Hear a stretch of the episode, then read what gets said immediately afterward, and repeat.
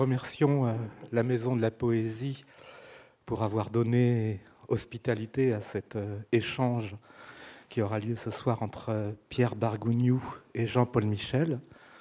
Et nous remercions aussi ceux qui ont pris la peine de venir les écouter leurs propos. Alors, le, disons là, le motif, du point de vue de, l'événement, de cette rencontre, c'est l'apparition euh, récente d'un numéro de la revue Europe euh, qui comporte un premier dossier, un premier cahier sur Pierre Bergogneau, un autre sur Jean-Paul Michel, puis également, je le signale, un troisième sur euh, une poète et peintre précocement disparue qui était Raphaël Georges. Mais donc Pierre Bergogneau, euh, Jean-Paul Michel, ça tombe bien qu'ils soient ensemble, puisque leur œuvre fort différente, elle se déploie sous, selon, sur, vers des horizons différents, euh, l'un dans le, dans le récit, dans la prose, euh, l'autre essentiellement la poésie. Mais cette proximité, en fait, remonte à très loin, remonte à des années de lycée. Et je voudrais faire ici la confidence que lorsque je pense à Pierre Bergogneau et Jean-Paul Michel, à leur amitié, c'est de l'amitié qu'on commencera par parler, je vois un autre exemple d'amitié lycéenne très forte. Il a comme une rime, d'une certaine façon, à travers les siècles. C'est celle qui a uni euh, Pouchkine à ses camarades de lycée. Pouchkine a fait partie de la première génération d'aristocrates russes qui ont en quelque sorte essuyé les plâtres du lycée impérial de Tsarkoye-Sielo, côté de Saint-Pétersbourg, qui avait ouvert ses portes en 1811. Et euh, lui est devenu le poète que l'on sait. Tous ses petits euh, camarades, euh, on les a retrouvés dans le mouvement de l'insurrection décembriste. Lui-même, à ce moment-là, au moment de l'insurrection décembriste, était assigné à résidence à 300 km de Saint-Pétersbourg. Mais lorsque le nouveau tsar est arrivé au pouvoir, quelques mois après, il a convoqué Pouchkine et l'une des premières questions qu'il lui a posées, c'est qu'auriez-vous fait si vous, étiez trouvé sur la place du Sénat euh, en décembre dernier? Et Pouchkine ne s'est pas démonté et il lui a répondu Ma place aurait été auprès de mes camarades. Je pense à cela parce que ces amitiés de lycée, euh, pour Pouchkine, ont été extrêmement fortes. Euh, les années de lycée étaient célébrées chaque, année un jour euh, anniversaire et elle a duré jusqu'à jusqu'à la mort de, de, tous ces hommes.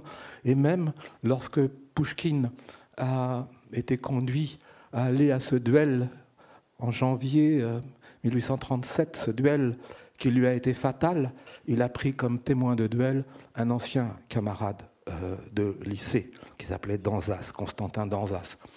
Donc notre histoire ici est beaucoup moins tragique, mais euh, ce que je trouve euh, devoir être souligné, c'est cette permanence à travers les années d'une amitié euh, si vive, d'une amitié qui se nourrit d'échanges permanents, de rencontres. Et parce que cette amitié fait l'objet euh, d'une évocation, même de plusieurs évocations, enfin, elle irradie en quelque sorte certaines pages de ce numéro d'Europe, eh bien, je voudrais inviter nos deux amis à s'entretenir, à proposer quelques réflexions sur cette amitié-là. Peut-être euh, Pierre? Alors j'ouvre le bal.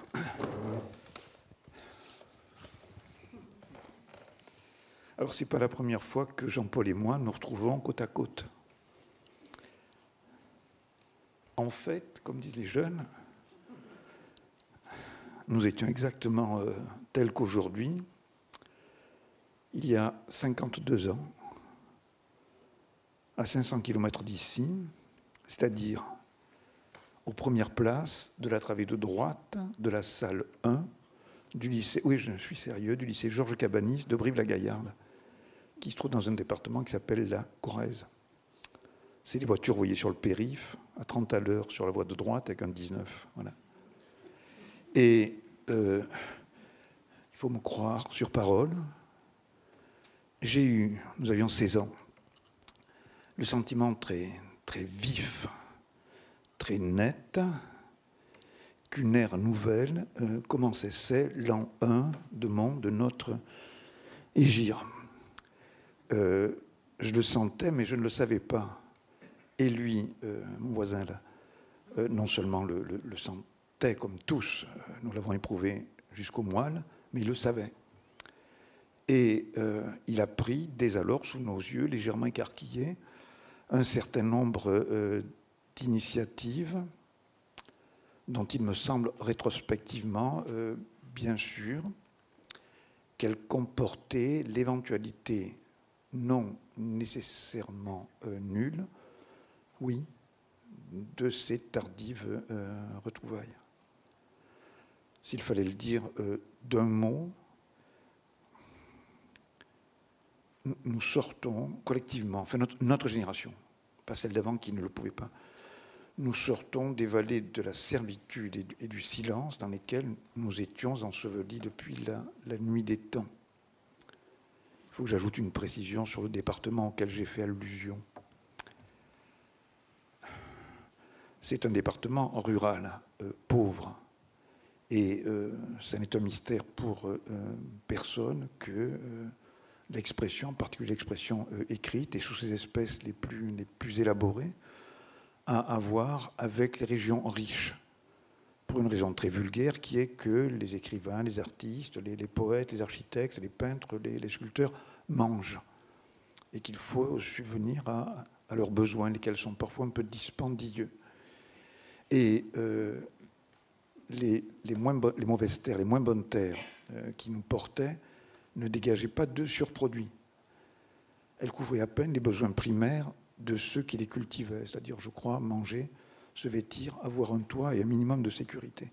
Donc il n'était pas question à aucun moment de fournir aux besoins de gens qui auraient peint en prose et peut-être en vers nos visages, nos vues, nos dilemmes, nos espérances, notre langage. On parlait occitan partout, euh, patois, partout dans la campagne environnante. Et euh, il m'est arrivé d'imaginer une carte du pays aux couleurs conventionnelles de laquelle? Vert pour les forêts, bleu pour les lacs et les rivières, rouge pour les grandes routes, noir pour le réseau euh, ferroviaire. On ajouterait une teinte grise qui indiquerait le degré d'explicitation auquel a été porté euh, l'endroit, le département, le canton. Alors on est à Paris, paraît-il, donc Paris serait noir de, textes entassés. Des régions fertiles comme la Picardie, le Vexin, la Brie, la Beauce, le Berry, s'échelonneraient entre la Perle et l'Ardoise, à peu près. Et notre petite patrie brillerait de l'éclat virginal, si ingénu de ces lieux dont nul n'a jamais parlé parce qu'ils ne pouvaient pas euh, fournir aux besoins des spécialistes de l'expression. Donc, en nom de grâce, 1965, dans un canton de la Basse-Corrèze, l'énergumène qui se trouve, oui, sur ma droite, ne trouve rien de mieux d'abord que de déboucher euh, d'un collège de la grande banlieue maraîchère de Brive-la-Gaillarde, qui est la sous-préfecture quand même. Euh, se signale immédiatement à l'attention par euh, des propos paradoxaux. Il interrompt les professeurs pour leur demander euh, compte et raison de telle chose qu'ils ont dite ou de telle autre qu'ils auraient dû dire. Ils se sont abstenus de prononcer. Excusez-moi d'entrer dans ces détails, mais ils avaient leur prix à nos yeux. Lorsqu'il rend des copies, en terminale quand même, il écrit en diagonale et en mangeant la marge, en laissant un blanc de la taille d'une pièce de 10 centimes pour la note, estimant que les adultes en général et les profs en particulier n'ont plus euh, leur mot à dire sur ce qu'il peut euh, penser, dire et écrire. En quoi il n'a pas forcément tort. J'en veux, nous en voulons, j'en veux encore aujourd'hui aux adultes qui n'étaient pas en mesure de nous donner les, directives dont nous ressentions l'extrême besoin sans avoir la force, les moyens de nous les procurer par nous-mêmes. C'est pas fini. il écrit des, poèmes en prose. Mieux, il imprime. Alors il ne trouve rien de mieux que de se rendre, excuse-moi Jean-Paul, il faut que je le dise, à Montpellier, c'est loin quand même, c'est dans l'Hérault, grâce aux 1200 kilos, les tubes Citroën 1200 kilos, je ne sais pas si ça dit encore quelque chose à quelqu'un, cette espèce de fourgon euh, en tôle ondulée qui portait comme une certaine charge. Donc il descend à Montpellier pour se procurer une presse imprimée de 1852 qu'on lui a offerte, la ramène à sa préfecture, l'installe, je crois, euh, dans la cave du domicile familial, c'est ça qui s'est passé. Et euh, en rassemblant toutes sortes de, polices hétéroclites, disparates, imprime un extraordinaire pamphlet d'un écrivain marocain qui s'appelle, enfin qui s'appelait Ray et qui s'intitule Le Roi. Euh, naturellement, tout ça a un coût, et euh, ni lui ni, nous ne sommes tellement fortunés. Donc, pour imprimer son, pamphlet, eh bien, il se procure du papier de euh, boucherie. Il faut que je descende encore plus avant dans les détails. Il y a deux sortes de papier de boucherie. Il y a celui qui est destiné à recueillir la viande, laquelle saigne et dégouline. Et puis celui qui est moins cher, qui sert à emballer les os. Donc le papier sur lequel est imprimé le roi de Rayreddin, c'est écrit dessus, Brive 1966, est imprimé sur le papier de boucherie destiné à, accueillir les os. Il faut que je finisse là-dessus.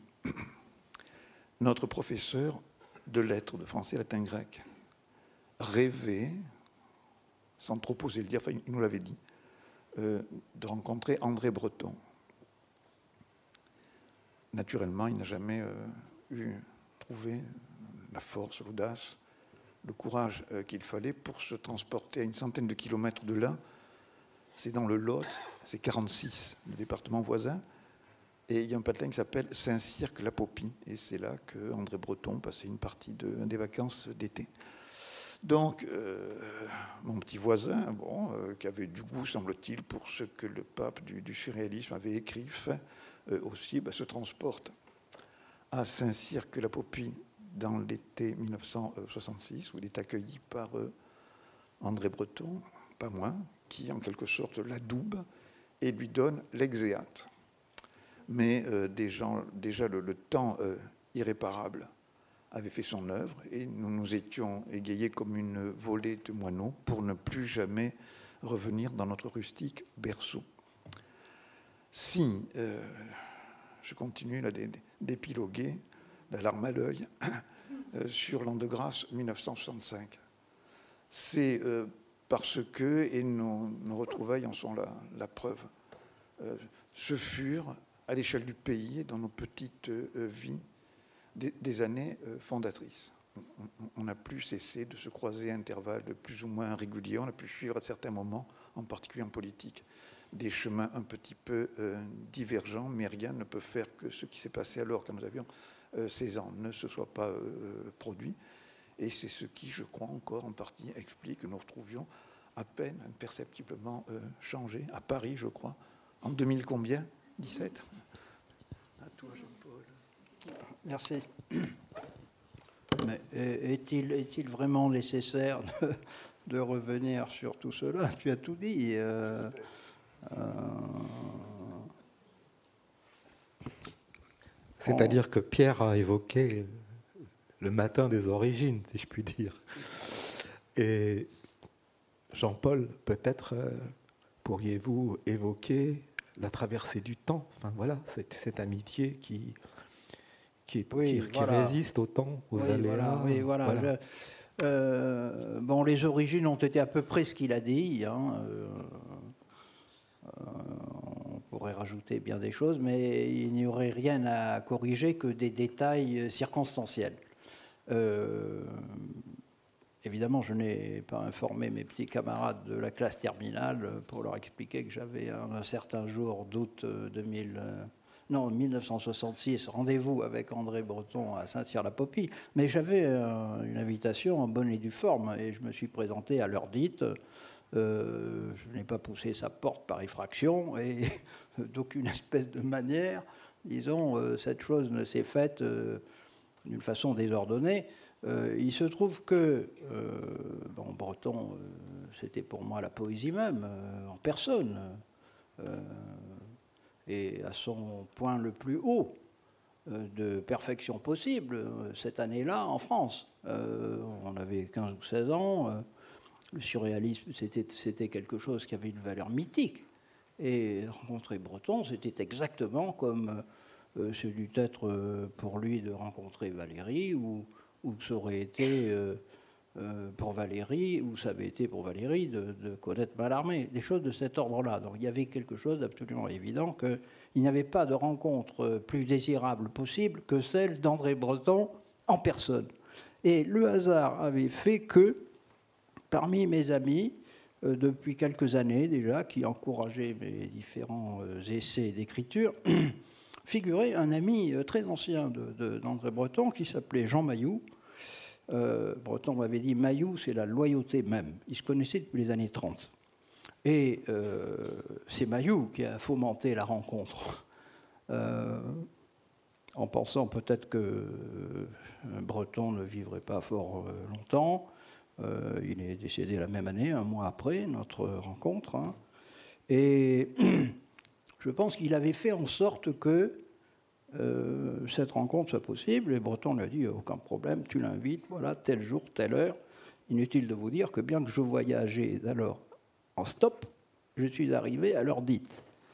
Donc, ce sont là des, choses qui sont véritablement fondatrices, comme le dit Pierre, mais euh, non seulement en ce sens qu'elles sont inoubliables, mais euh, en ce sens qu'il y a dans des événements de cette sorte, quand on a 16 ans, euh, quelque chose dont on n'arrive pas à mesurer le prix.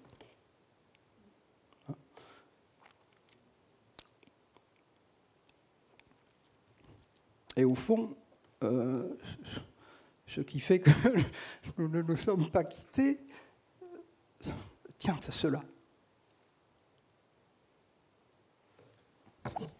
Vivre ne servirait à rien, absolument à rien, si on avait dans l'instant même conscience de la sorte d'existence que l'on mène. Je vais, je vais, citer un philosophe, un de tes copains, Sénèque. Il faut une vie pour apprendre à vivre. De notre côté, il est, il très vrai que euh, il est à peu près sans exemple que euh, des instants d'une grâce aussi éclatante que ceux que les gens de notre âge ont connu alors, se soit produit auparavant, je ne voudrais pas être pessimiste, ni désenchanter la, la jeunesse, mais ils reviennent jamais. Euh, c'est quelque chose d'énorme qui s'est passé, et j'entends par énorme ce fait sociologique majeur que constitue, qu'a constitué la disparition de la petite paysannerie plus ou moins indépendante qui formait le gros de la population et le collectif de travail depuis le néolithique. Euh, je, ne prétends pas le parler, mais euh, je comprends parfaitement ce que deux personnes se disent lorsqu'elles parlent occitan devant moi. Dès qu'on s'écartait des petites agglomérations, 40 000 habitants au maximum, euh, où se trouvaient concentrés des établissements d'enseignement secondaire, et qu'on se risquait dans la campagne prochaine, on avait euh, dans l'oreille ce dialecte qui avait servi de, langue euh, véhiculaire depuis, la conquête euh, romaine, qui traînait ici et là des, mots celtiques, des mots de, patois. Je vous donner un exemple. J'ai fait allusion à une ville qui s'appelle Brive. Bon, Brive, c'est Bridge, c'est Brücke, c'est pré-latin. C'est d'avant la conquête romaine. Nos ennemis, c'était des gens de la préfecture qui s'appellent Tulle. Je prononce les mots avec légèreté parce que je n'y suis pas, mais lorsque d'aventure je suis invité par les tulistes, je numérote mes abattis. Alors, je, vais vous expliquer. Leur cri, leur cri de guerre, c'est tue-le, tue-le, tue-le. Et lorsque euh, on savait quel j'étais, enfin d'où je venais, que j'arrivais à Tulle, j'entendais cette rumeur assassine résonner dans l'air. C'est pas ce que je voulais dire. Ce que je voulais dire, Tulle, c'est tout est là. on place l'agglomération sous la protection tutélaire de je ne sais trop quelle euh, divinité euh, biscornue du vieillage. La petite paysannerie disparaît. Nous avons vu de, nos yeux la vie difficile, misérable que, menaient ces, hommes et ces, femmes qui nous avaient devancés. Qui, la, preuve de, l'isolement profond, de la ségrégation dont ces populations étaient frappées, le fait justement qu'elles parlaient occitan. On n'avait pas de communication avec le monde du dehors, et en particulier avec la culture francophone la culture lettrée, elle, est française. J'entends parler, elle a plutôt tendance à sortir des euh, régions où c'est le dialecte francilien euh, qui a cours. Nous, étions en quelque sorte excommuniés de notre sens. Jean-Paul a fait allusion à breton. J'hésite à le dire. Allez, j'y vais. Alors voilà, je, lui emprunte le vocabulaire. Il y a ce qu'on appelle le pour soi, c'est comme ça que tu dis. Et puis le pour autrui, c'est encore un terme dont il arrive que tu te sers, Jean-Paul. Alors, on avait un très petit pour soi, ou pas de pour, pas de soi du tout, et un énorme pour autrui. Et le pour autrui était essentiellement dénigrant. Alors, je donne trois exemples, j'en ai des millions. Euh, dans un chapitre du Pantagruel de Rabelais, qui s'exprimait en français, on va passer un type, c'est l'écolier limousin, qui imite les langages savants qui ne possèdent naturellement pas. Et euh, il irrite énormément, c'est le cas de le dire, Pantagruel, qui l'attrape par le col et menace de le escorcher tout vif. Et l'autre, euh, sous, l'empire de la terreur, retrouve instantanément sa parlure naturelle, c'est-à-dire l'occitan, et dit Ne me. Ne me, touche pas. Ce qui est une faute d'ailleurs. Si je Rabelais n'est plus là, c'est encore juridique, tu, tu fais une faute. C'est pas grau, c'est grane. Il faut que j'ajoute une précision pour les, pour les francophones. Alors voilà. Quand on parle français et qu'on utilise une formule négative, on a besoin de deux. Excusez-moi, c'est plus fort que moi. On a besoin de deux termes. Le terme ne, et puis un deuxième terme, c'est généralement un nom qui désigne la plus petite partie de la substance concernée par l'action. Exemple. Je ne mange mi. Je ne bois goutte. Je ne vois point. Je ne marche pas je ne fais brique. Ben, nous aussi, je veux dire les, occitanophones. Et euh, on ajoute euh, à, ce jeu de noms désignant la plus petite partie de la substance concernée par l'action intéressée par le verbe, grane. ne me touche pas un grain. Rabelais écrit grau, non, ne me touche casse, grane. Fin de la critique euh, rabelaisienne par Bergogneau. Un autre, c'est une pièce célèbre, plus ou moins célèbre de Molière, Monsieur de Poursognac, vous prenez un cochon, le pourceau. Tous nos, copains, sauf lui et moi, avaient des noms en hac. Le professeur de français avait un nom en hac. C'est le hacus euh, gallo-romain. Donc, monsieur de Poursognac, une espèce de paltoquet bon, qui, s'attire les, rires perlés des marquises et des, belles dames de la cour. Et quand tu lui demandes D'où êtes-vous D'où êtes-vous Gentilhomme de Limoges, dit-il. Enfin, la dernière, c'est une petite vengeance. Jean-Paul est allé voir Sartre. En, quelle année, aide-moi? En 66, j'ai rencontré Sartre. Oui. Bon, bah oui. On lui avait porté, on lui avait porté avec Caridine le premier exemplaire du, du, roi que nous avions publié.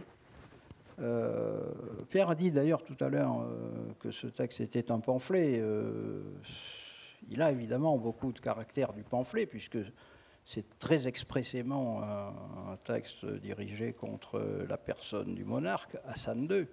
Euh, le roi, donne son titre. C'est un texte d'une violence énorme. Euh, mais euh, ce pamphlet, c'est un poème. C'est un poème absolument splendide.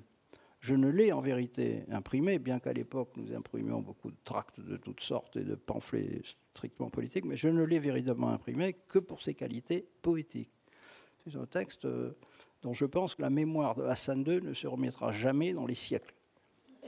Euh, vous pouvez en prendre euh, connaissance. On l'a réimprimé il y a quelques années dans la collection Poésie Gallimard en poche. Euh, on a rassemblé là des poèmes de Caridine.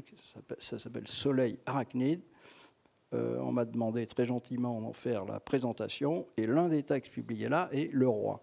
C'est un poème véritablement fabuleux. Par la qualité la puissance d'invention, la force, la qualité stricte euh, quasi malarméennement entendu, même si c'est un peu plus ébouriffé que euh, chez Malarmé.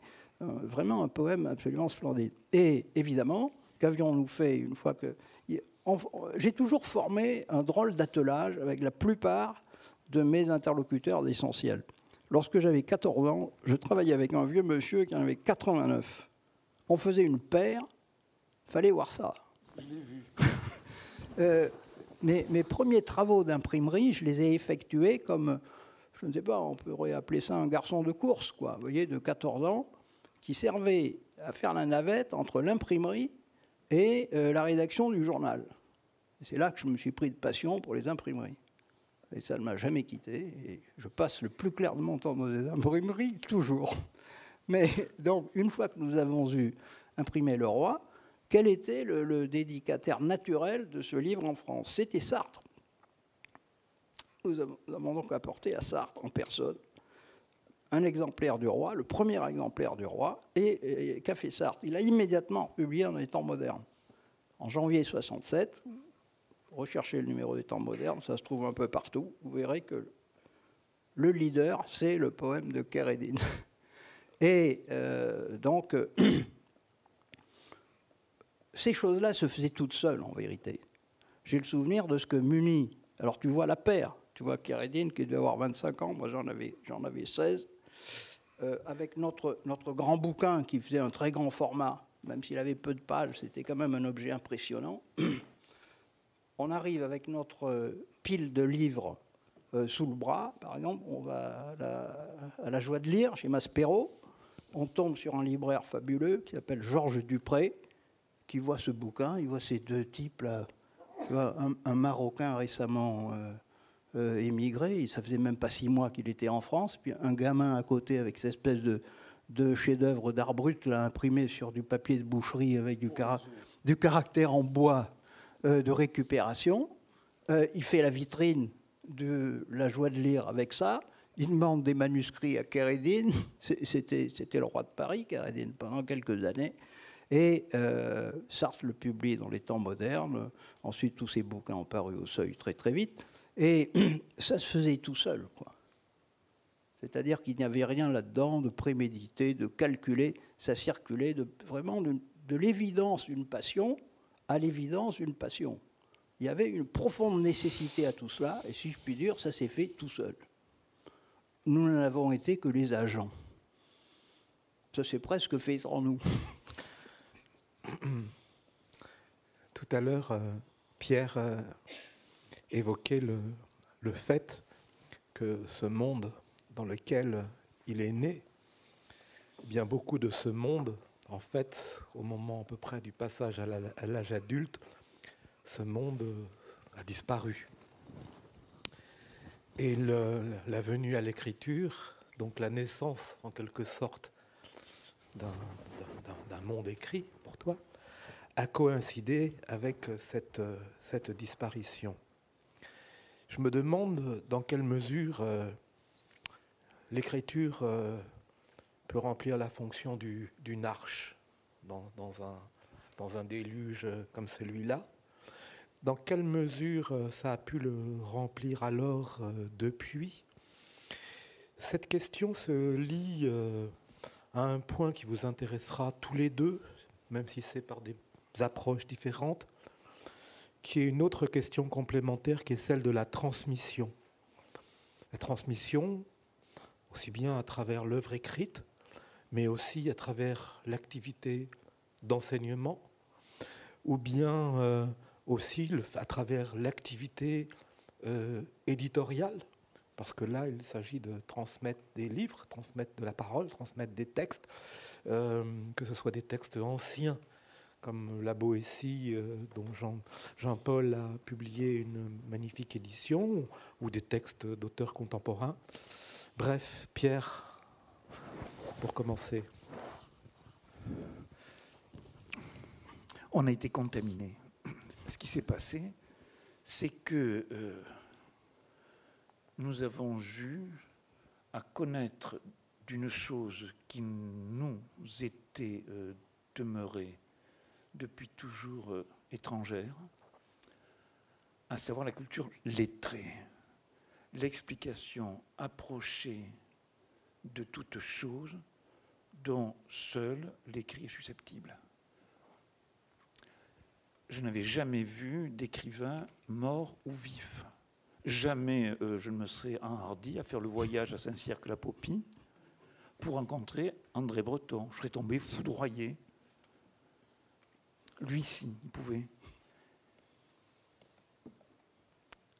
J'ai attendu un million d'années avant de hasarder une main qui tremblotait vers la plume pour la porter sur le papier. Lui, non à 14, 15 ans.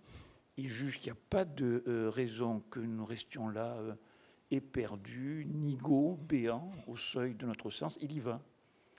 Je pense une question de complexion, de tempérament. Ou alors, je peux le dire quand même, Jean-Paul, j'en connais d'autres en Corrèze, c'est un vieux fond de la Mandchourie ou de la Mongolie extérieure. Par exemple, quand, il, quand nous étions jeunes, il avait très, manifestement une touche imperceptiblement asiate. Et pourquoi je le dis?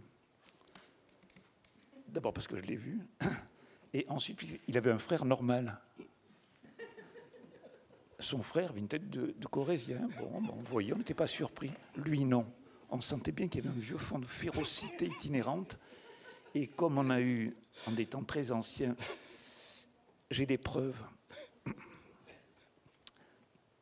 Sur le tard, je me suis intéressé à la philologie. Et euh, j'ai regardé d'un œil neuf, dessillé, armé, la toponymie locale. Je vous ai donné deux échantillons tout à l'heure. Je vais en ajouter deux autres. Il y a une dame qui s'appelle Martine Aubry. C'est une compatriote. Et elle est originaire d'un patelin qui s'appelle Saint-Ibar. Jusque-là, rien de normal. Mais à côté de Saint-Ibar, il y a un patelin qui s'appelle Sermadiras. Le as est régional, très caractéristique. Sermadiras, c'est la forme euh, actuelle de la Sarmatie. La Sarmatie, c'est la Russie. Au XIIIe siècle, on ne dit pas la Russie, on dit la Sarmatie. Les La région des, des sites. Oui, c'est ça. Il y a un autre patelin, et il y avait des gens qui portaient ce nom, c'est Tafalechas. Alors c'est plutôt, excusez-moi, vers la Haute-Corrèze. Et euh, les, bah, les Tafels, c'est une population d'Ukraine. Ne croyez pas que j'ai perdu de vue ce que je vous racontais. Il était porteur de quelque chose qui dépassait naturellement sa courte personne, certaines férocités qui lui faisaient ne regarder à rien.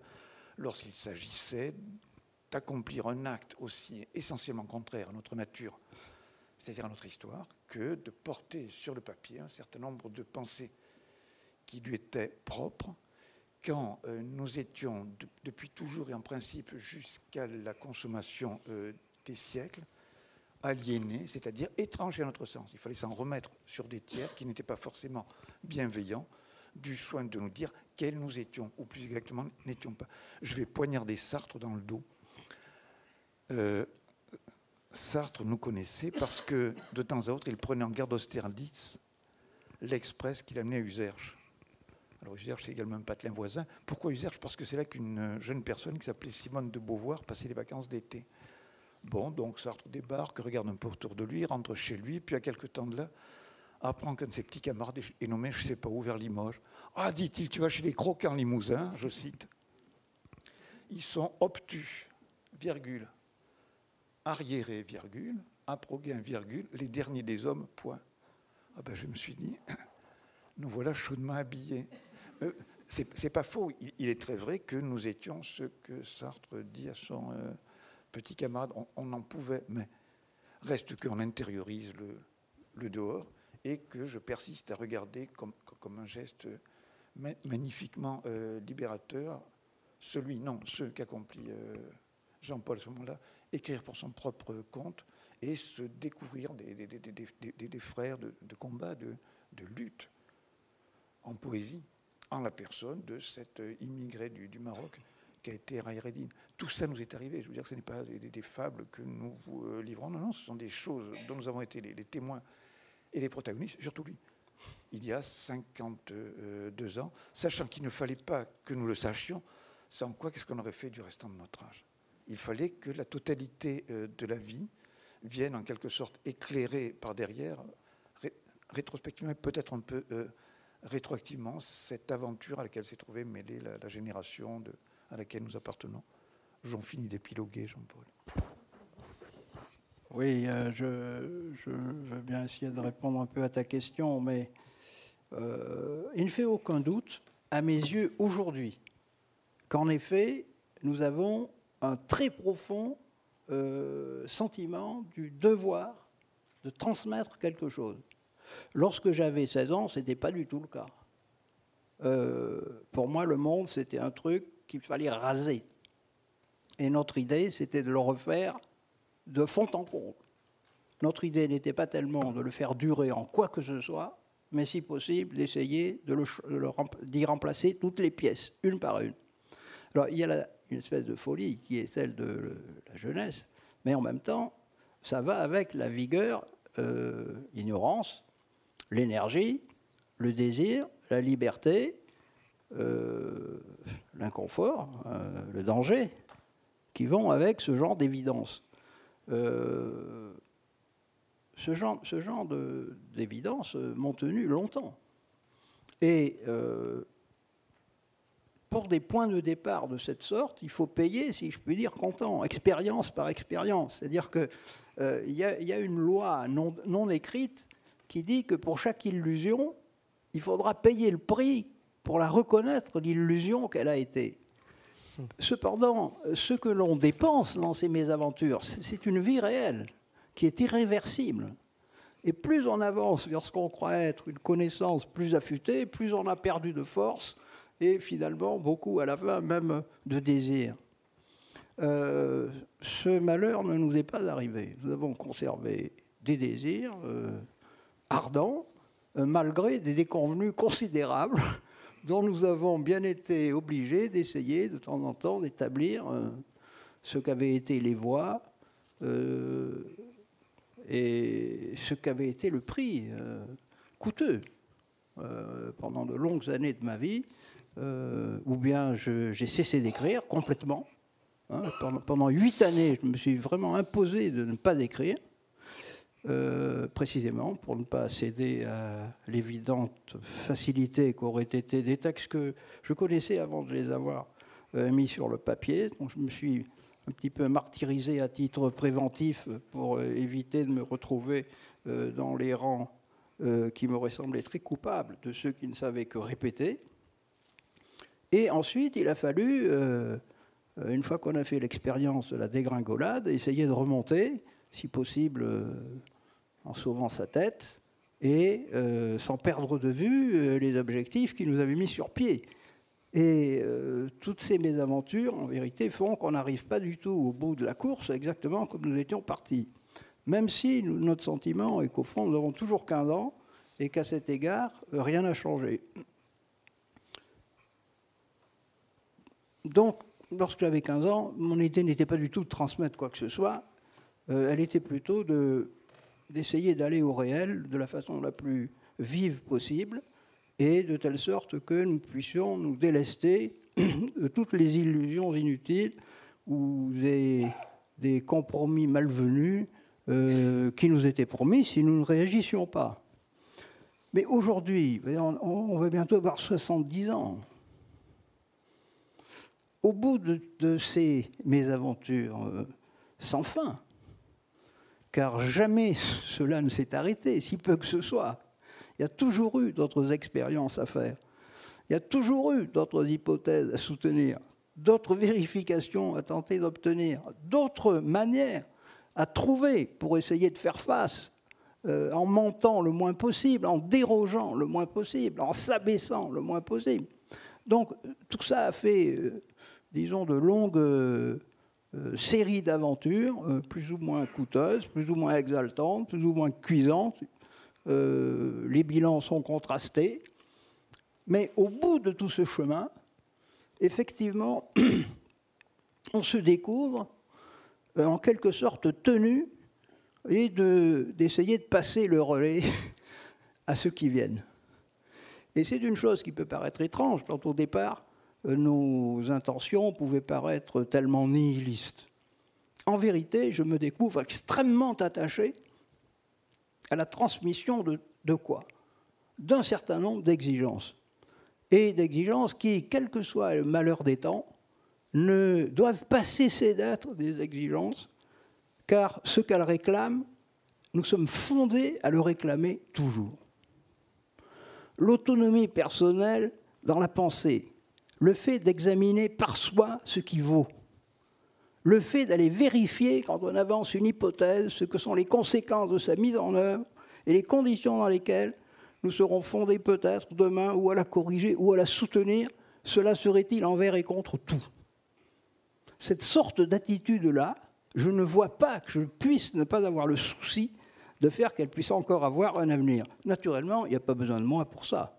J'en suis arrivé touchant l'histoire, à cette idée que nous faisons en quelque sorte globalement quand même du surplace, au sens où il y a à peu près toujours, dans toutes les époques, euh, la même quantité de gens de toutes les sortes, et que, somme toute, euh, la variété euh, des, disons, d'aventuriers que nous avons pu être ou paraître se conserve depuis toujours dans l'espèce, à peu près dans les mêmes proportions. Je suis absolument certain, si vous voulez, que quant à cela, nous ne sommes pas du tout fondés à désespérer de l'avenir. Il y aura toujours des gens qui cesseront de baisser la tête, qui refuseront de baisser la tête, qui exigeront de comprendre, qui ne voudront pas prendre des vessies pour des lanternes et qui paieront de leur personne le prix qu'il faut pour vérifier ce qu'il en est touchant ceci, cela et le reste. Donc, maintenir cette sorte de tension-là, ça fait véritablement partie de choses qui sont pour moi aujourd'hui des enjeux, y compris dans l'activité d'édition. L'un des critères, à mes yeux fondamentaux, de ce qui fait que je vais ou pas activer la machine éditoriale pour fabriquer un livre, c'est véritablement le calcul de ses conséquences. Et je ne publie pas un livre parce qu'il a quelques côtés vaguement sympathiques. Je publie un livre parce qu'il y a pour moi une nécessité à mettre en jeu ou à mettre à l'épreuve ou à engager à nouveau quelque chose dont ce livre peut être le vecteur, le moyen, la chance, si bien qu'il y a là-dedans quelque chose qui est vraiment de l'ordre d'une continuité. lorsque je disais tout à l'heure, à 15 ans, on ne mesure pas ce que c'est que d'avoir la, possibilité de parler en personne au meilleur interlocuteur que l'on peut avoir dans le moment où l'on vit. Et euh, ce n'est que lorsque du temps a passé que l'on mesure l'énormité du leg. En vérité, de quoi me parlait Breton quand il m'a vu? De sa rencontre avec Valérie. Mot pour mot. Il m'a raconté exactement la totalité du processus, les remarques que lui avait fait Valérie. Par exemple, dans un, texte que Breton lui avait présenté, Breton avait employé un mot, il est vrai fort peu phonique et fort peu poétique, le, verbe arpenter. Ah, euh, Valérie lui a dit Jeune homme, n'arpentez jamais. voilà, le, genre de choses. Bon, le, et, il m'avait fait cette remarque parce que, pour ceux d'entre vous qui connaissent Breton, vous savez, il fabriquait souvent des assemblages d'objets. Et parmi les matériaux qui avaient sa faveur, il y avait l'ébonite l'ébonite, c'est quelque chose qui est un peu passé de mode aujourd'hui. C'est quelque chose dont on se sert quand on fait des expériences euh, d'électricité. Euh, euh, on, frotte un, bout de verre là et, hein, voilà, d'électricité statique. Voilà. Bon, et donc Breton à plusieurs reprises avait manifesté un, certain goût, une certaine prédilection pour ce matériau. C'est son côté scientifique. Et en, et en même temps, euh, voyez, les bonites, ça, évoqué quelque chose d'assez rare et précieux. Et j'avais écrit dans un pamphlet, alors pour le coup, euh, qui anti-religieux, et, dans mon texte, ça avait une valeur négative, ce pape débonite. C'est-à-dire, c'est-à-dire vous voyez, la facticité d'un matériau euh, vraiment méprisable comme tel. Il m'avait dit comment vous n'aimez pas les bonites? c'était tout à fait du, même ordre que le n'arpentait jamais. Donc il y avait quelque chose. Breton, j'ouvre cette parenthèse, était particulièrement accueillant, ouvert et libéral à l'égard des jeunes gens qui allaient le voir. En tout cas, quant à moi, je dois dire qu'il était à l'opposé, voyez, de cette sorte de censeur euh, euh, qu'on a coutume de voir quand on l'évoque. Euh, il, il, était, excité l'idée de rencontrer quelqu'un qui avait 17 ans pas du tout, non seulement pas blasé, mais euh, d'une disponibilité euh, totale. Mais revenons, à, la question de, la transmission, parce que c'est de ça qu'il s'agit. parler, au meilleur interlocuteur, disais-je tout à l'heure, que l'on pouvait avoir quand on voulait s'occuper de poésie et qu'on avait 15 ans à ce moment-là. C'est une chance sans égale. La même exactement dont il avait éprouvé le besoin d'aller la vérifier auprès de ceux qui, pour lui, euh, paraissaient avoir les qualités requises pour pouvoir engager avec eux une conversation de même teneur. Par exemple, Valérie. Et en remontant, voyez, cette chaîne ne s'est jamais interrompue. Elle a toujours été la chaîne qui noue des relations particulières entre quelques individus. Euh, cette chaîne ne se rompt jamais. Celui qui a touché la main de Breton a touché la main de celui qui a touché la main de Valérie, qui a touché celle de Mallarmé, qui a touché celle de Verlaine, qui a touché celle de Rimbaud. Et hein, il y a là une sorte de... Voilà la transmission réelle. Ce n'est pas le fait de grands mouvements de masse ou de grands mouvements de foule, c'est le fait de cette euh, réalité en général inaperçue. On ne pense pas à cela. Et je vais évidemment euh, vous offrir ce, luxe. Tu touches ma main, tu as touché celle de Breton. Euh, c'est l'homme qui a vu l'homme. Vous voyez, ce schéma, le, schéma de la transmission réelle, c'est celui-là. Et on n'y pense jamais comme à ce qu'il est.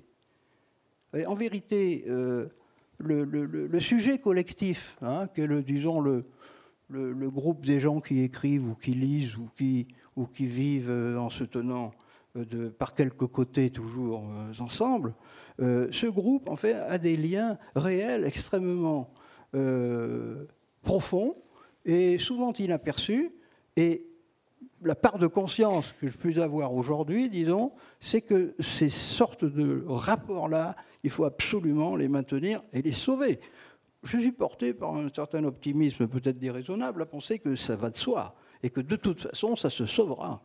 L'humanité n'est quand même pas faite à ce point euh, d'individus décérébrés qu'on puisse penser qu'il soit euh, légitime euh, d'attendre ce qu'un jour tout le monde se taise, se couche, se disparaisse, se suicide sur place. Non.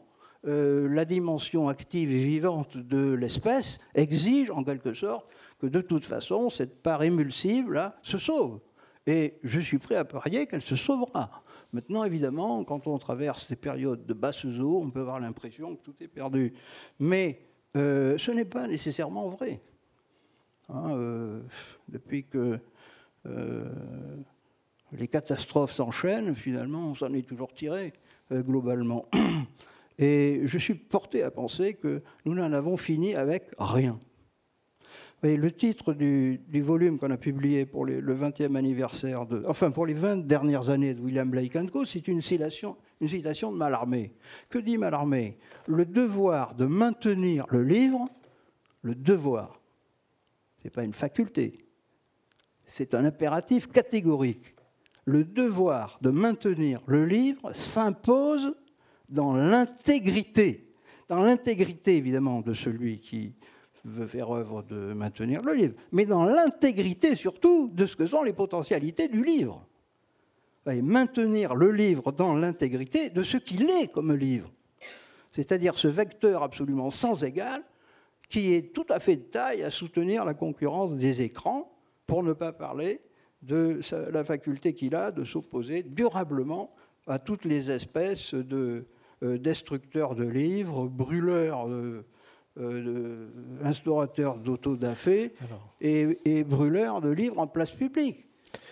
Ce, qui, me frappe euh, dans, dans vos réponses euh, différentes, c'est que manifestement, et c'est l'évidence quand on lit Pierre, les, livres de Pierre Bergogny aussi, c'est que vous êtes des hommes qui vous inscrivez dans du temps long. C'est-à-dire, oui, mais je viens à ma question c'est que nous avons assisté euh, depuis quelques décennies, euh, peut-être sans trop bien nous en rendre compte, à un événement, enfin un phénomène majeur plus exactement, qui euh, qu'on pourrait appeler une sorte de mutation du régime de temporalité, de la temporalité. je voudrais savoir comment Pierre d'abord perçoit et pense ce phénomène, cette question. Est-ce que je dois préciser C'est une, sorte d'hyper-valorisation euh, du présent? Sûrement. Et, étant bien entendu que il peut aujourd'hui se produire en espace d'un court instant, voire euh, d'une fraction de, seconde, une chose ou des choses qui demandaient pour euh, s'accomplir un siècle ou deux à dix siècles euh, d'ici, ou encore deux décennies ou trois à 50 ans de, maintenant. C'est ce qu'on appelle la, la, mondialisation, la globalisation, où je vois l'extension à la totalité de la planète des principes scientifiques, politiques, économiques, techniques de la civilisation occidentale. L'Europe a sombré corps et bien le 3 août 14, où euh, s'est réveillé méconnaissable, avili, le 9 mai 1945 euh, euh, au matin. Elle a perdu dans un premier temps son flambeau qui était la, raison, dans un deuxième temps elle a perdu son âme.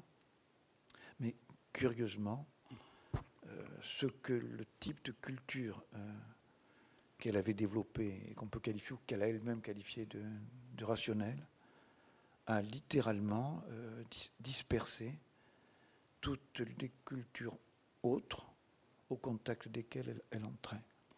Il, y a quelque chose de troublant. je fais le petit prophète appointé par l'État, comme disait Weber.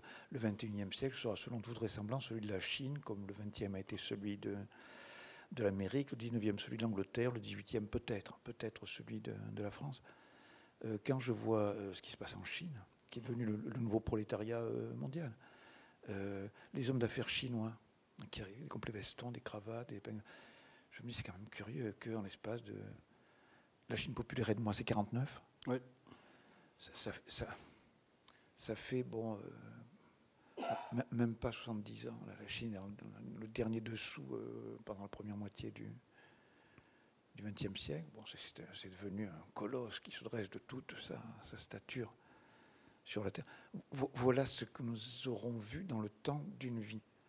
Quand il me semble que, sinon la génération qui précédait la nôtre, du moins la précédente, celle de nos euh, grands-parents, avait pu avoir le sentiment d'habiter une sorte de durée à peu près euh, immobile, euh, régi par le cycle immuable des, saisons. Nous, sommes les, premiers à, échapper aux, antiques fatalités de la société agraire euh, traditionnelle de la France patriarcale, le, tout régulièrement, effectivement, traversé de grandes commotions, une révolution en 89, des guerres napoléoniennes, puis encore une, guerre franco-prussienne, puis une deuxième et une troisième.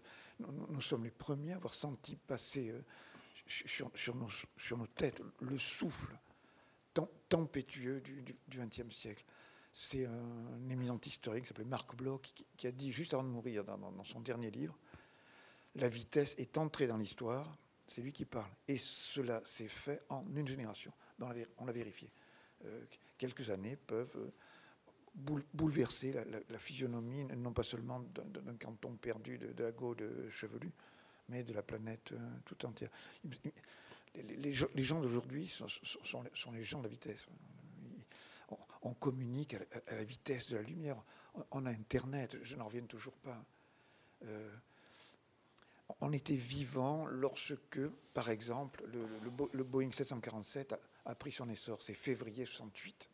Pierre, j'interviens juste pour euh, ajouter un élément dans la réflexion. Oui. Euh, quelqu'un comme Walter euh, Benjamin, après la guerre de 14, avait remarqué qu'il y avait une baisse en quelque sorte du taux de l'expérience. Est-ce que cette, cette accélération, cette vitesse euh, n'a pas encore amplifié ce, ce, phénomène? Quand je parlais de, de, la transmission tout à l'heure, c'était c'était aussi peut-être dans l'idée qu'une transmission suppose quand même qu'il y ait dans le feuilletage de la temporalité un temps long.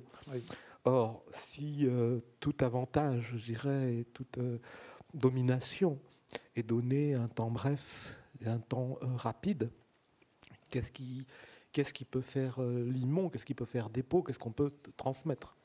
Toi, tu as été enseignant, est-ce que tu as vu quelque chose muet entre le, début de ta de, cet exercice et, la fin? Euh, parce que c'est un bon poste d'observation de l'évolution de la société. Ce n'est pas un mauvais observatoire sociologique, non?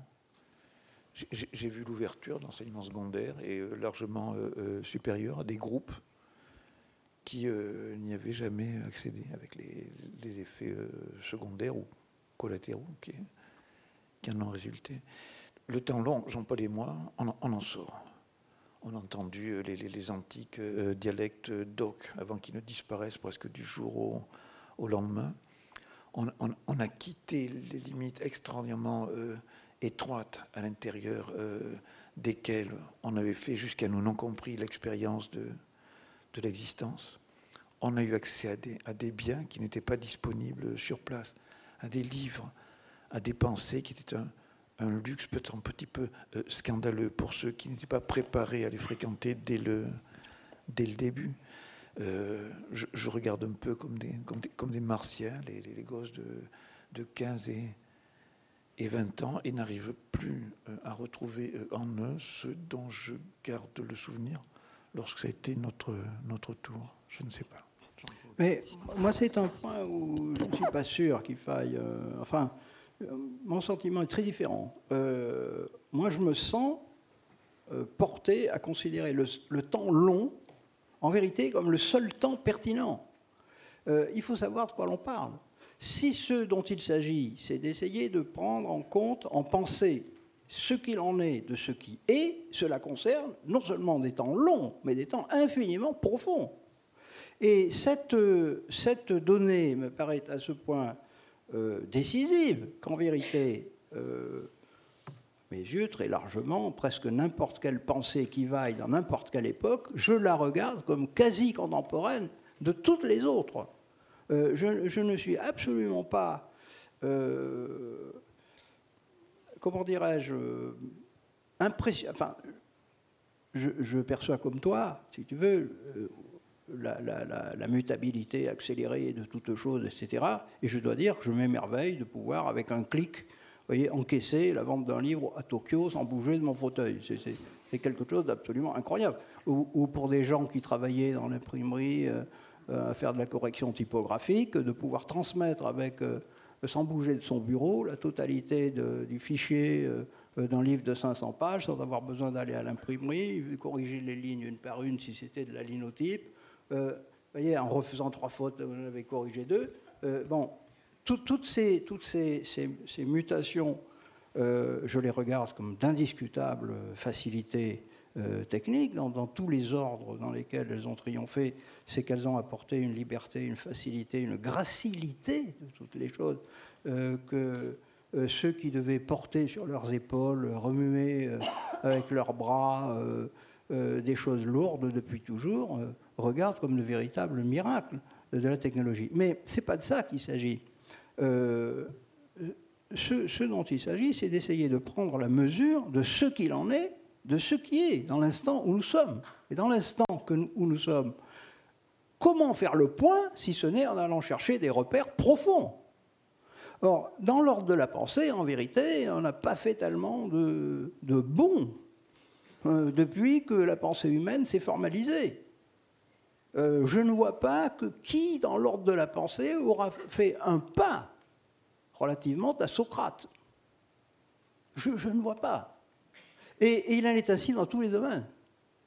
C'est-à-dire que euh, si euh, l'invention du collier d'épaule du cheval permet d'améliorer le rendement d'un acte de labourage d'une manière indiscutable, appelons ça, disons, euh, l'ordre des, progrès sans fin qui sont promis à tous les actes de ce qui est perfectible, nous n'avons pour autant pas fait un seul pas dans l'ordre de ce qu'est l'humain comme tel, au-delà de ses facilités ou de ses embarras techniques. Moi, ce qui me frappe, c'est la proximité immédiate qu'il y a entre les textes les plus anciens des hommes apparemment les plus éloignés et ceux que nous regardons comme immédiatement modernes, disons nous-mêmes. Euh, le, je ne vois pas. c'est enfoncer une porte ouverte que de dire qu'on n'a pas fait de progrès en poésie depuis Dante, ou depuis Shakespeare, ou depuis Homère. Euh, ce, ne sont pas là des manières de parler. euh, ce, qui est en jeu là-dedans, c'est-à-dire en gros la totalité du poétique possible en un seul coup, dans une seule œuvre, cela reste pour nous un horizon. Et, disons d'ailleurs, un bon baromètre de ce qui vaut, comment dirais-je, un bon, un bon instrument de mesure de ce qui vaut et ou de ce qui vaut moins dans tous les ordres dans lesquels les hommes peuvent comparer euh, leurs inventions, leurs créations, leurs productions, ou juger de leur mérite. Euh, je ne vois pas que le temps qui passe, que ce soit une cadence rapide ou avec une extrême lenteur, ait apporté un sou de gain à quelque fait humain décisif que ce soit, je dis bien à quelque fait humain décisif que ce soit, qui soit de notre ordre que celui de ce qu'on appellera les commodités euh, techniques de la vie quotidienne ou de la production euh, des, biens d'usage. le temps long, à mon avis, c'est là qu'il a une valeur. Et je, je, ne, je regarderai comme euh, presque insignifiante euh, une pensée qui, qui, ne se référerait pas sans cesse voyez, à ce que sont les, quelques témoins que de loin en loin nous pouvons regarder comme des choses certaines. Et, et d'autres, enfin, nous, enfonçons des portes ouvertes en disant cela. On a toujours su cela, en vérité. Les gens sérieux ont toujours su cela. Oui, alors, les galopins qui gambadent en imaginant qu'ils ont inventé la poudre tous les matins euh, ne peuvent pas avoir ce genre de sentiment, puisque pour eux, euh, voyez même Dante, ils ne voient même pas ce que c'est. Mais il en a aussi toujours été ainsi. Hein, ce n'est pas une nouveauté. Nous n'avons même pas reculé en cela, nous faisons encore du surplace. Parmi les questions que je souhaitais vous poser, euh, il en est une qui a trait à votre relation l'un et l'autre aux arts plastiques. Alors je sais que Pierre euh, a travaillé parfois en compagnie de peintres, d'excellents artistes, euh, que ce soit Philippe Cognier ou Ernest Pignon-Ernest, d'autres encore. Quant à Jean-Paul, j'ai relevé que à vos débuts, vous dites que c'est les, peintres qui me fascinaient avaient montré la voie avec quelle éblouissante puissance ils m'ont sauvé. Je trouvais que depuis Malarmé, nous avions pris un retard inquiétant sur nos camarades les peintres. Ah oui. Alors, bien que l'un et l'autre, euh, tour à tour, vous, vous, parliez de votre relation euh, à ces arts plastiques, euh, y compris Pierre qui pratique par ailleurs, en dehors de l'écriture, la sculpture, donc ce, contact avec les matériaux. Voilà, c'est. C'est à Jean-Paul de parler de, ses camarades, de nos camarades peintres. Non, mais le, le, enfin, la seule chose que je vais dire, c'est encore, pour moi, ça relève vraiment des évidences de base, vraiment des, c'est le pont aux ânes de, toute espèce de pensée esthétique possible. Euh, il ne fait à mes yeux aucun doute qu'il n'y a pas de progrès en peinture. Voilà encore le temps long qui revient. Euh, bon, Picasso disait on n'a jamais fait mieux que Lascaux. Euh, mais c'est une évidence, ça, crève les yeux. Tout est là d'un coup. Euh, les, enjeux, les enjeux pour tenter de, faire suivre de quelques inscriptions un monde sur lequel on puisse avoir sinon une prise absolument certaine, du moins. sans parler de progrès, les forces se renouvellent, oui, les pratiques. Mais, oui, mais attends, mais. ce qui m'intéresse, c'est en quoi ça, ça, met en branle aussi, vous, dans votre pratique à vous. J'y viens, viens, mais je, je, pars exprès du plus profond, puisque nous parlions tout à l'heure du temps long. Je dis, le, le, il en est évidemment dans les arts euh, de la peinture, par exemple, euh, du dessin, de l'architecture, etc., exactement comme il en est dans les, arts de la littérature ou de la musique. Le toucher à un point euh, décisif, c'est une chose qui peut n'avoir eu lieu qu'une fois, mais qui vaudra pour toujours. Et nous vivons tous autant que nous sommes, et quel que soit le champ dans lequel nous essayons d'enregistrer les effets de la puissance de tous ces arts, nous vivons sous le coup, d'une manière absolument inéchappable, de la puissance de ces œuvres qui sont en vérité les véritables balises qui organisent, structurent notre monde et nous donnent une possibilité de faire face. Et quant à moi, je, sais que le, malheureusement pour moi, je ne suis pas musicien. Et vraiment, pour moi, c'est une infirmité. C'est-à-dire, j'ai la réaction dans la musique d'un sauvage. C'est-à-dire que ça me fait dresser le poil, ça me donne la chair de poule. Je suis dans une admiration absolument totale, mais je n'ai aucun moyen de me saisir des instruments du musicien. Le peintre m'est plus proche à, toutes sortes d'égards, et je dois dire qu'au nombre des, au nombre des, événements majeurs pour moi qui disent ce qu'est la possibilité de la puissance des arts, c'est dans la peinture que je les ai trouvés. Et dans toute la peinture, la totalité de la peinture m'intéresse. Et euh, non pas, mais, en revanche, je ne puis pas la penser en termes de progrès, hein, d'aucune espèce de manière. Il y a une puissance d'effet général des effets peints, et dans le champ de l'ensemble des effets peints qui ont été peints, euh, des, zones de puissance absolument euh, sidérantes. et, à mes yeux, c'est elles qui font le monde humain. Hein. je ne sais pas où nous disions l'autre jour, les animaux ont un milieu, les hommes ont des mondes. Quelle est la différence qu'il y a entre un milieu au sens biologique du terme C'est un système contraint euh, dans lequel des échanges vitaux sont possibles. Euh, en règle générale, ils sont d'ailleurs euh, fixés par un certain nombre de paramètres physiologiques, écologiques, etc. et se déplacent assez peu. Les mondes humains, c'est exactement, c'est tout autre chose. C'est une, une, écologie dans laquelle nous modifions en permanence l'ensemble des paramètres pour peu que nous parvenions à porter précisément à une certaine hauteur euh, de euh, puissance les effets dont sont capables nos arts. La peinture est pour moi l'un des lieux, j'ai écrit en, en plaisantant sans plaisanter, la Renaissance a repeint le monde à neuf. Euh, c'est une évidence. Et, la peinture n'a cessé de repeindre le monde à neuf. Étant cela qu'elle est vivante, elle est notre vie, la, plus certaine, la moins, euh, la moins doutable, la moins discutable. Bon, donc ce, rapport euh, à la puissance des, des, arts visuels, ceci étant dit, euh, cela vaut, là encore, tu vois, le temps long. Moi, je suis porté à regarder tous les arts comme la même chose. J'aime beaucoup ce mot de Rilke qui, parlait d'un cousinage de tous les arts dans le dos de la nature. C'est profondément vrai.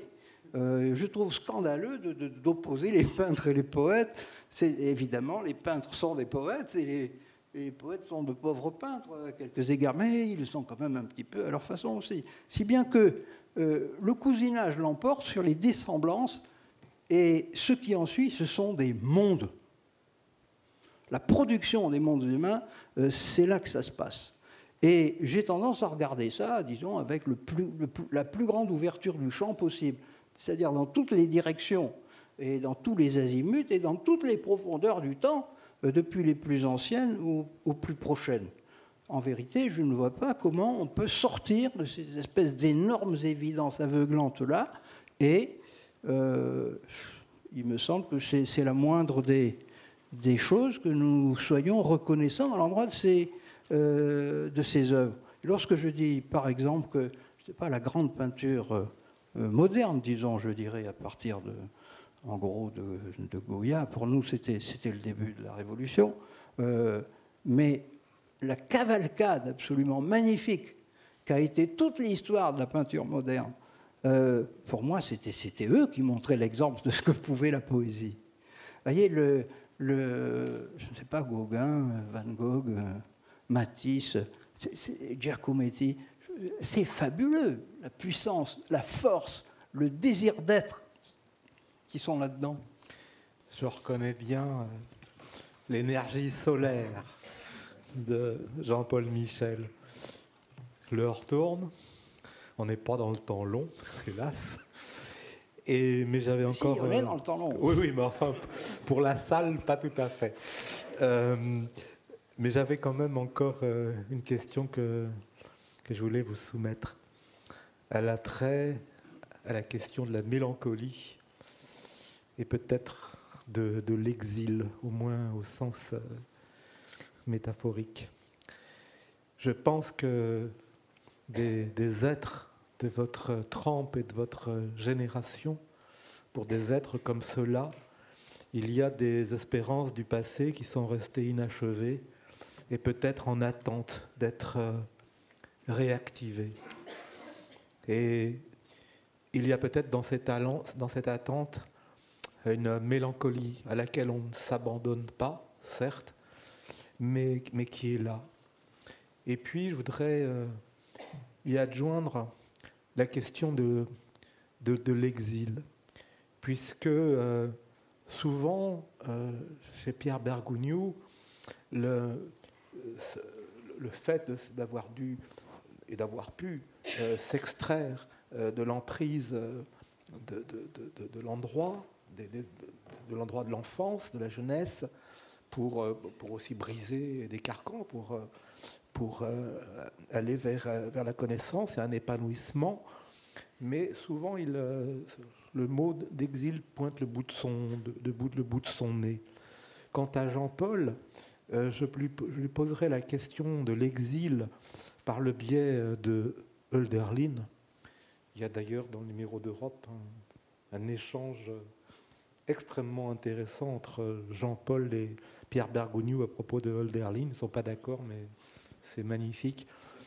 Donc, chez Hölderlin, il y a en quelque sorte une poétique euh, de, l'exil, puisque, euh, par exemple, dans Hyperion, l'Hespérie, cette Grèce antique imaginée, est un modèle dont, le, dont Hölderlin, qui n'a jamais été grec, se sent exilé.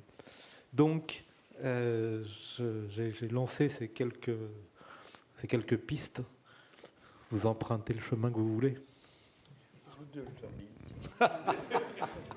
Enfin, on t'interrogeait sur le sentiment de l'exil, sur, lequel tu, as, sur lequel tu as certainement euh, beaucoup à dire, me semble-t-il.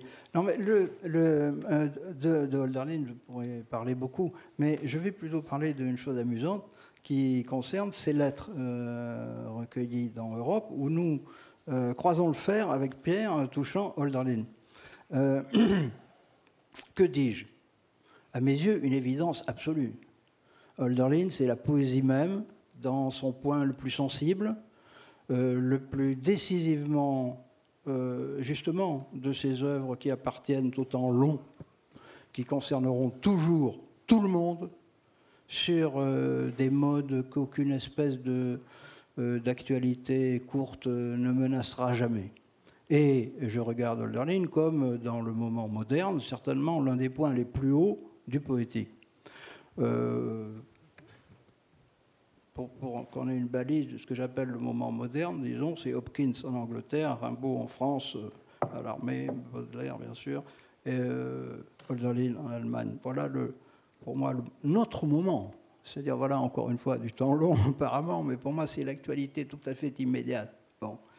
Et euh, je défends donc Hölderlin dans des correspondances comme ça, parce que mon petit camarade fronce le sourcil lorsqu'il voit apparaître le, mode germanique d'énonciation, euh, dont il trouve, à raison d'ailleurs, à bien des égards, qu'il est souvent particulièrement lourdeau et même un accablant. Quiconque a essayé de, lire Kant, par exemple, a souvent vraiment les bras qui lui en tombent. Et euh,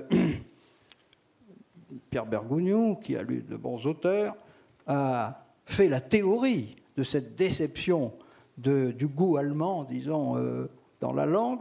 Et il dit, mais ça c'est dû au fait, ça a été analysé et catégorisé définitivement, au fait que l'Allemagne n'a jamais été un sujet politique, c'était une société émiettée, sans État, et comme ils étaient incapables d'agir, tout ce qu'ils ont su faire, selon le mot de Marx et de beaucoup d'autres sociologues depuis, tout ce qu'ils ont su faire, c'était commenter ce que faisaient les autres.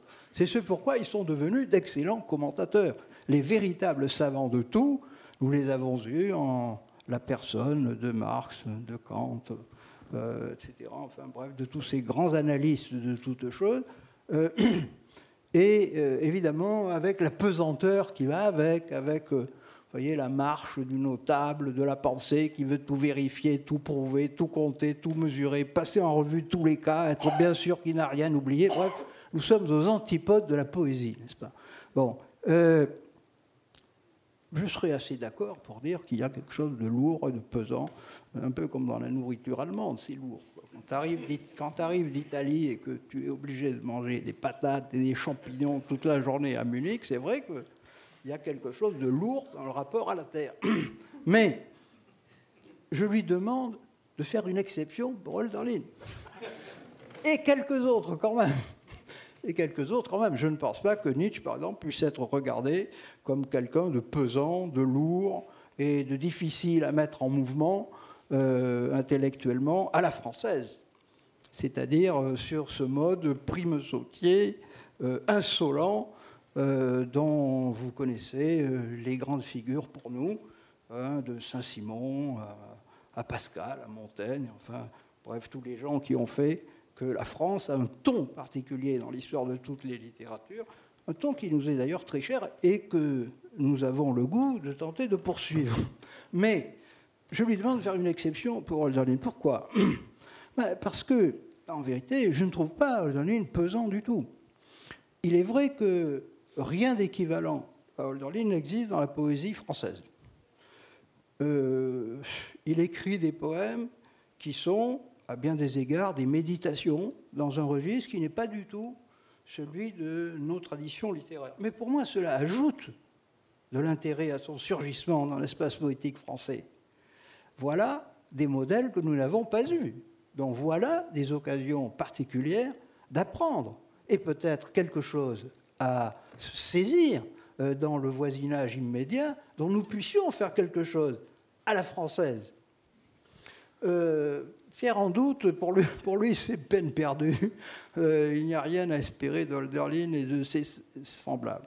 Bon, alors, alors nous, bavardons sur le sujet jusqu'au point où nous sommes obligés d'admettre qu'une fois que l'un et l'autre ont donné tous leurs arguments, il faut admettre qu'au bout du compte, chacun ne parle que de soi, c'est-à-dire de son idiosyncrasie, de son goût particulier, puisqu'il n'a pas la moindre moyen d'offrir un une objection quelconque qui puisse toucher l'autre. Euh, voilà, voilà de quoi est faite, euh, j'ai écrit quelques pages pour dire cela, euh, une amitié. Une amitié, c'est pas du tout un accord sur tous les détails. Être ami avec celui avec qui on est d'accord sur tout, c'est pas tellement difficile, qui ne l'est pas. Euh, l'amitié, ça commence quand euh, on pourrait avoir des raisons de se fâcher, et incompréhensiblement, on ne se fâche pas. Alors, il y a, là quelque chose d'absolument essentiel. J'ai le souvenir d'une conversation avec Foucault, où un jour il m'avait dit, c'était juste après mai 68, hein, donc à un moment quand même très très politisé, il m'avait dit, l'amitié, c'est ce qui commence où le désaccord politique cesse. Sous-entendu, euh, c'est de notre ordre que le débat d'idées. Et dire qu'elle commence quand le désaccord politique même n'a aucune prise sur elle, euh, c'est la faire commencer très haut et c'est assurément lui accorder un grand prix. Et entre nous soit dit, c'est exactement ce que dit Montaigne. Euh, dans le petit texte que nous citons, je cite une phrase de Montaigne dans laquelle il dit à peu près Les amitiés qui ne sont associées ou qui vont avec des intérêts, quels qu'ils soient, Hein, des intérêts de plaisir, de voisinage, de, de, de, gain, de gloire. De, on se soutient, on se rend des services, tout ça. Ces amitiés-là sont de beaucoup moins belles, dit Montaigne, et de beaucoup moins des amitiés que les amitiés qui n'ont d'autre fin qu'elles-mêmes. Et c'est ça, une amitié. Une amitié, c'est ce qui veut de l'amitié. Tout le, tout le reste, ce sont des détails dont on a toute la vie pour parler. Et le désaccord n'est certainement pas quelque chose qui empêche euh, d'avoir une autre relation que de simples disputes intellectuelles un peu bornées. Et on peut rire ensemble de n'être d'accord sur rien. Il a tout dit. Tu ne voudras rien ajouter bah, Quand même, bon, je ne veux pas insister, je n'ai pas un fétichisme de mes propres questions, mais j'avais quand même. Bah, J'étais parti de la, question de la une réflexion sur la, sur la mélancolie, au regard, disons, euh, des espérances du passé restées. Euh... ce qui ne s'est pas accompli, de ce que nous avons pu attendre. Voilà. Voilà un bon orateur sur le sujet.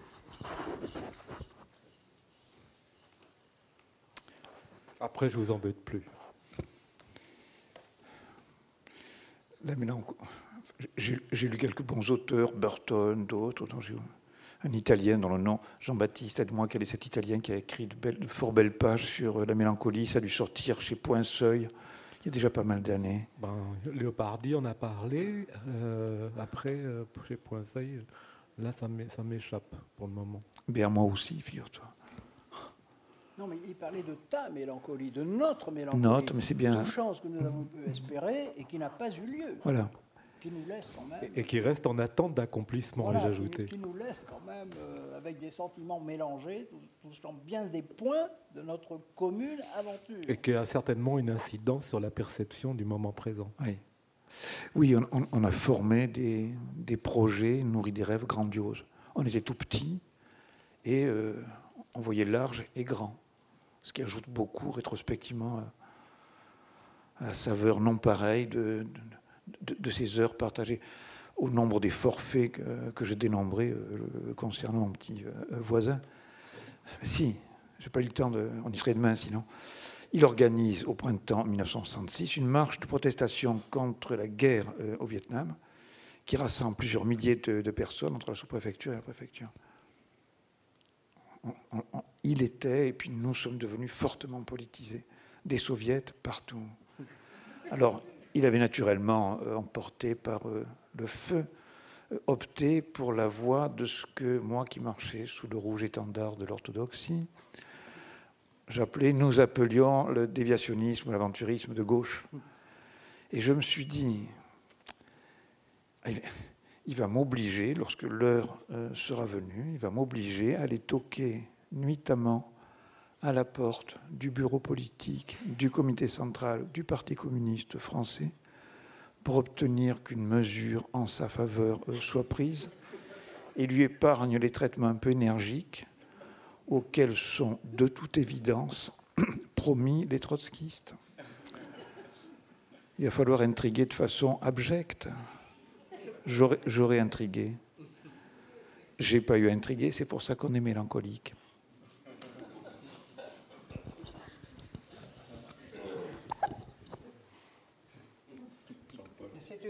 Oui, enfin, Bon, on ne va pas revenir sur le passé, mais euh, j'ai le, le fol espoir que rien n'est perdu, sous tous les rapports.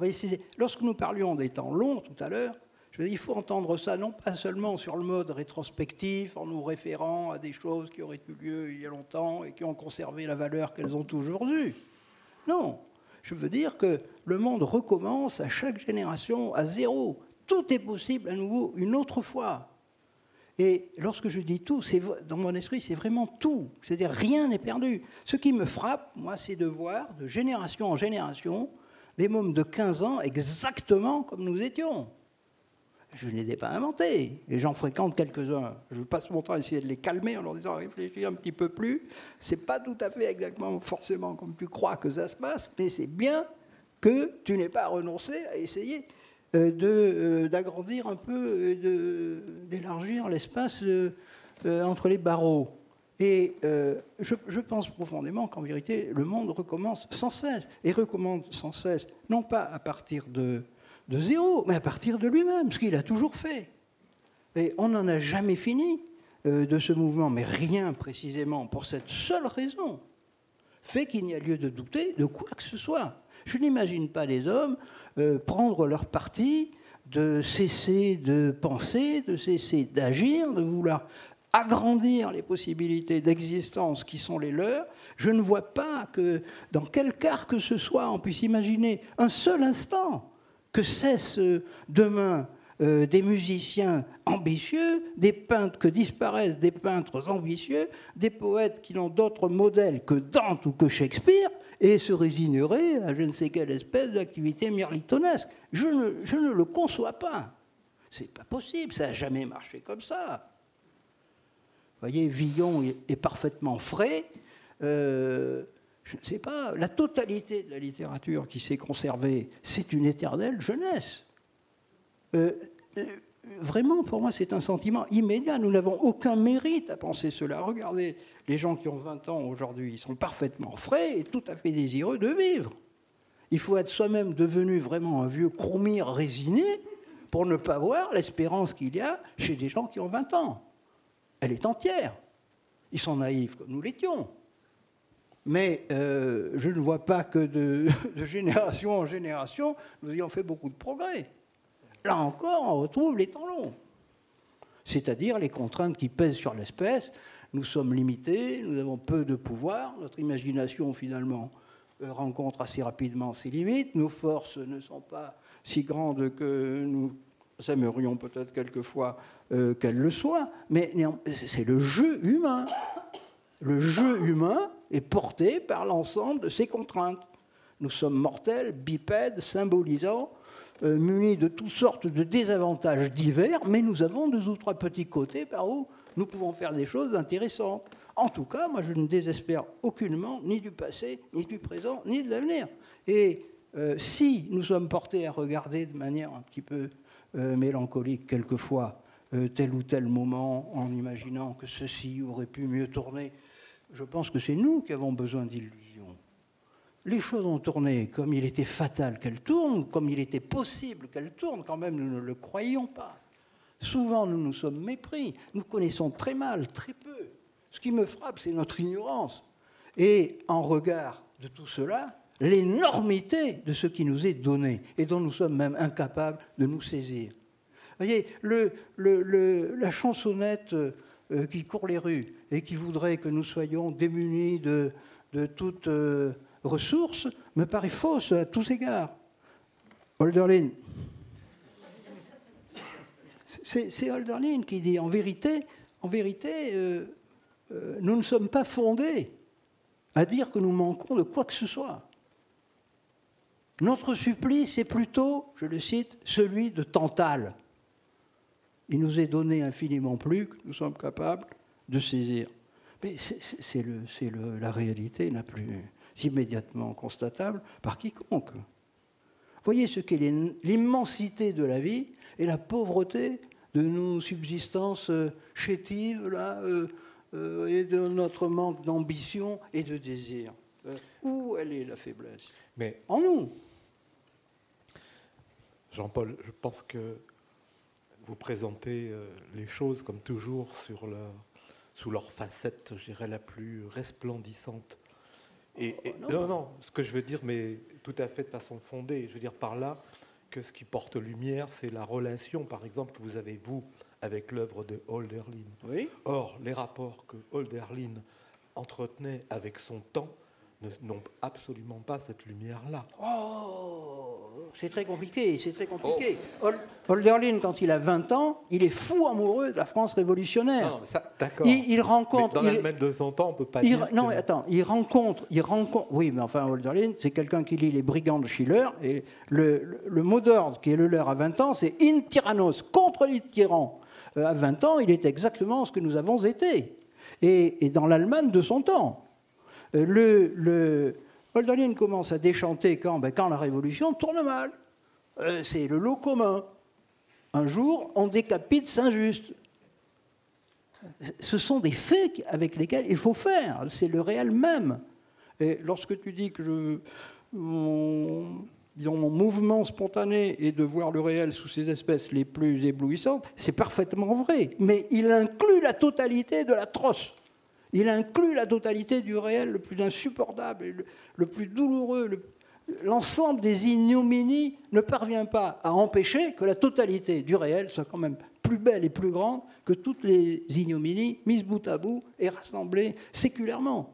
les atrocités qui ont été celles du XXe siècle ne, ne suffisent même pas à disqualifier le XXe siècle. Pourtant, jamais des choses aussi ignobles n'ont été accomplies avec une telle énergie, euh, dans de telles proportions. Est-ce que pour autant le XXe siècle n'a été rien qui puisse être regardé comme euh, honorable, désirable et même admirable? Bien sûr que non. Vous voyez, le, le bien et le mal se battent dans l'île de force égale, d'égale beauté. C'était le début d'un poème. Et je le pense profondément. Et nous n'en avons pas fini avec le combat euh, interne à, vraiment à l'espèce et, qui ne cessera jamais. Mais qui, qui aujourd'hui est à même d'enregistrer ces faits comme des réalités d'existence irrécusables qui relèvent du réalisme le plus élémentaire Aujourd'hui, le simple fait d'admirer ce qui est admirable paraît coupable euh, d'un excès d'enthousiasme dont on se demande d'où il sort. Mais c'est notre incapacité à voir qui est en cause. C'est notre manque de désir de vivre qui est en cause. Or, à des choses comme ça, il y a nécessairement des remèdes. Il suffit d'attendre la génération suivante. Elle va vous fouetter et prendre votre place, avec la même énergie que toujours. Merci Jean-Paul. Pierre, peut-être quand même un dernier mot? C'est comme si j'étais à Brive en 1965. eh bien voilà, nous avons fait un voyage à rebours dans le temps jusqu'à Brive en 65. Pardonnez-nous d'avoir un petit peu débordé sur euh, l'horaire qui était peut-être prévu. Euh, en tout cas, euh, je vous remercie infiniment de votre écoute. Je crois qu'il y a quelques livres et, la revue Europe à la sortie pour tous ceux que ça peut intéresser. Merci infiniment. Euh, oui, Coda, bref, Coda.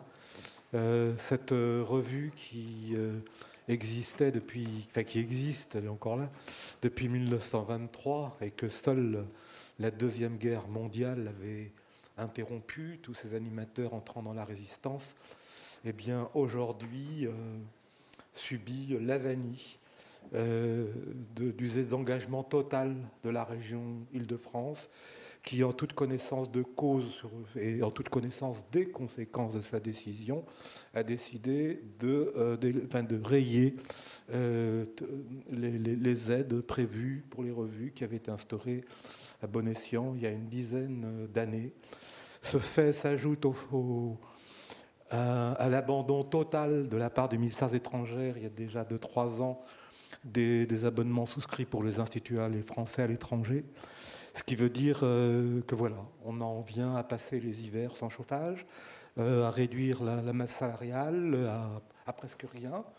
Euh, on ne peut pas continuer comme ça longtemps. Donc on a demandé dans l'immédiat un appel à, à soutien, solidarité, que ça se propage à ma grande stupéfaction comme une traînée de poudre sur les, sur les réseaux, ça répond. Euh, j'espère que nous pourrons, pas seulement Europe, euh, parce qu'on n'est pas seul concerné, c'est beaucoup de secteurs de la culture qui sont mis à mal, instaurer de nouveau à plusieurs un, rapport de force où, euh, où, quand même ces choses-là seront entendues. C'est pour ça aussi, évidemment, que je pensais au temps long parce qu'il faut laisser, enfin permettre, il ne faut pas être, euh, comment dire, euh, avec des mots magiques comme innovant, pépinière de jeunes talents, d'accord, mais je veux dire, quand on oublie, euh, quand on braque les projecteurs sur de l'éphémère et qu'on ne permet pas à des choses de vivre dans la continuité, c'est quelque chose de du plus profond de l'humain et de notre civilisation qui est affecté. Donc je ne plaide pas seulement pour la revue, mais à travers la revue, c'est une certaine idée de notre présent et de notre devenir aussi qui sont en jeu. Voilà, merci.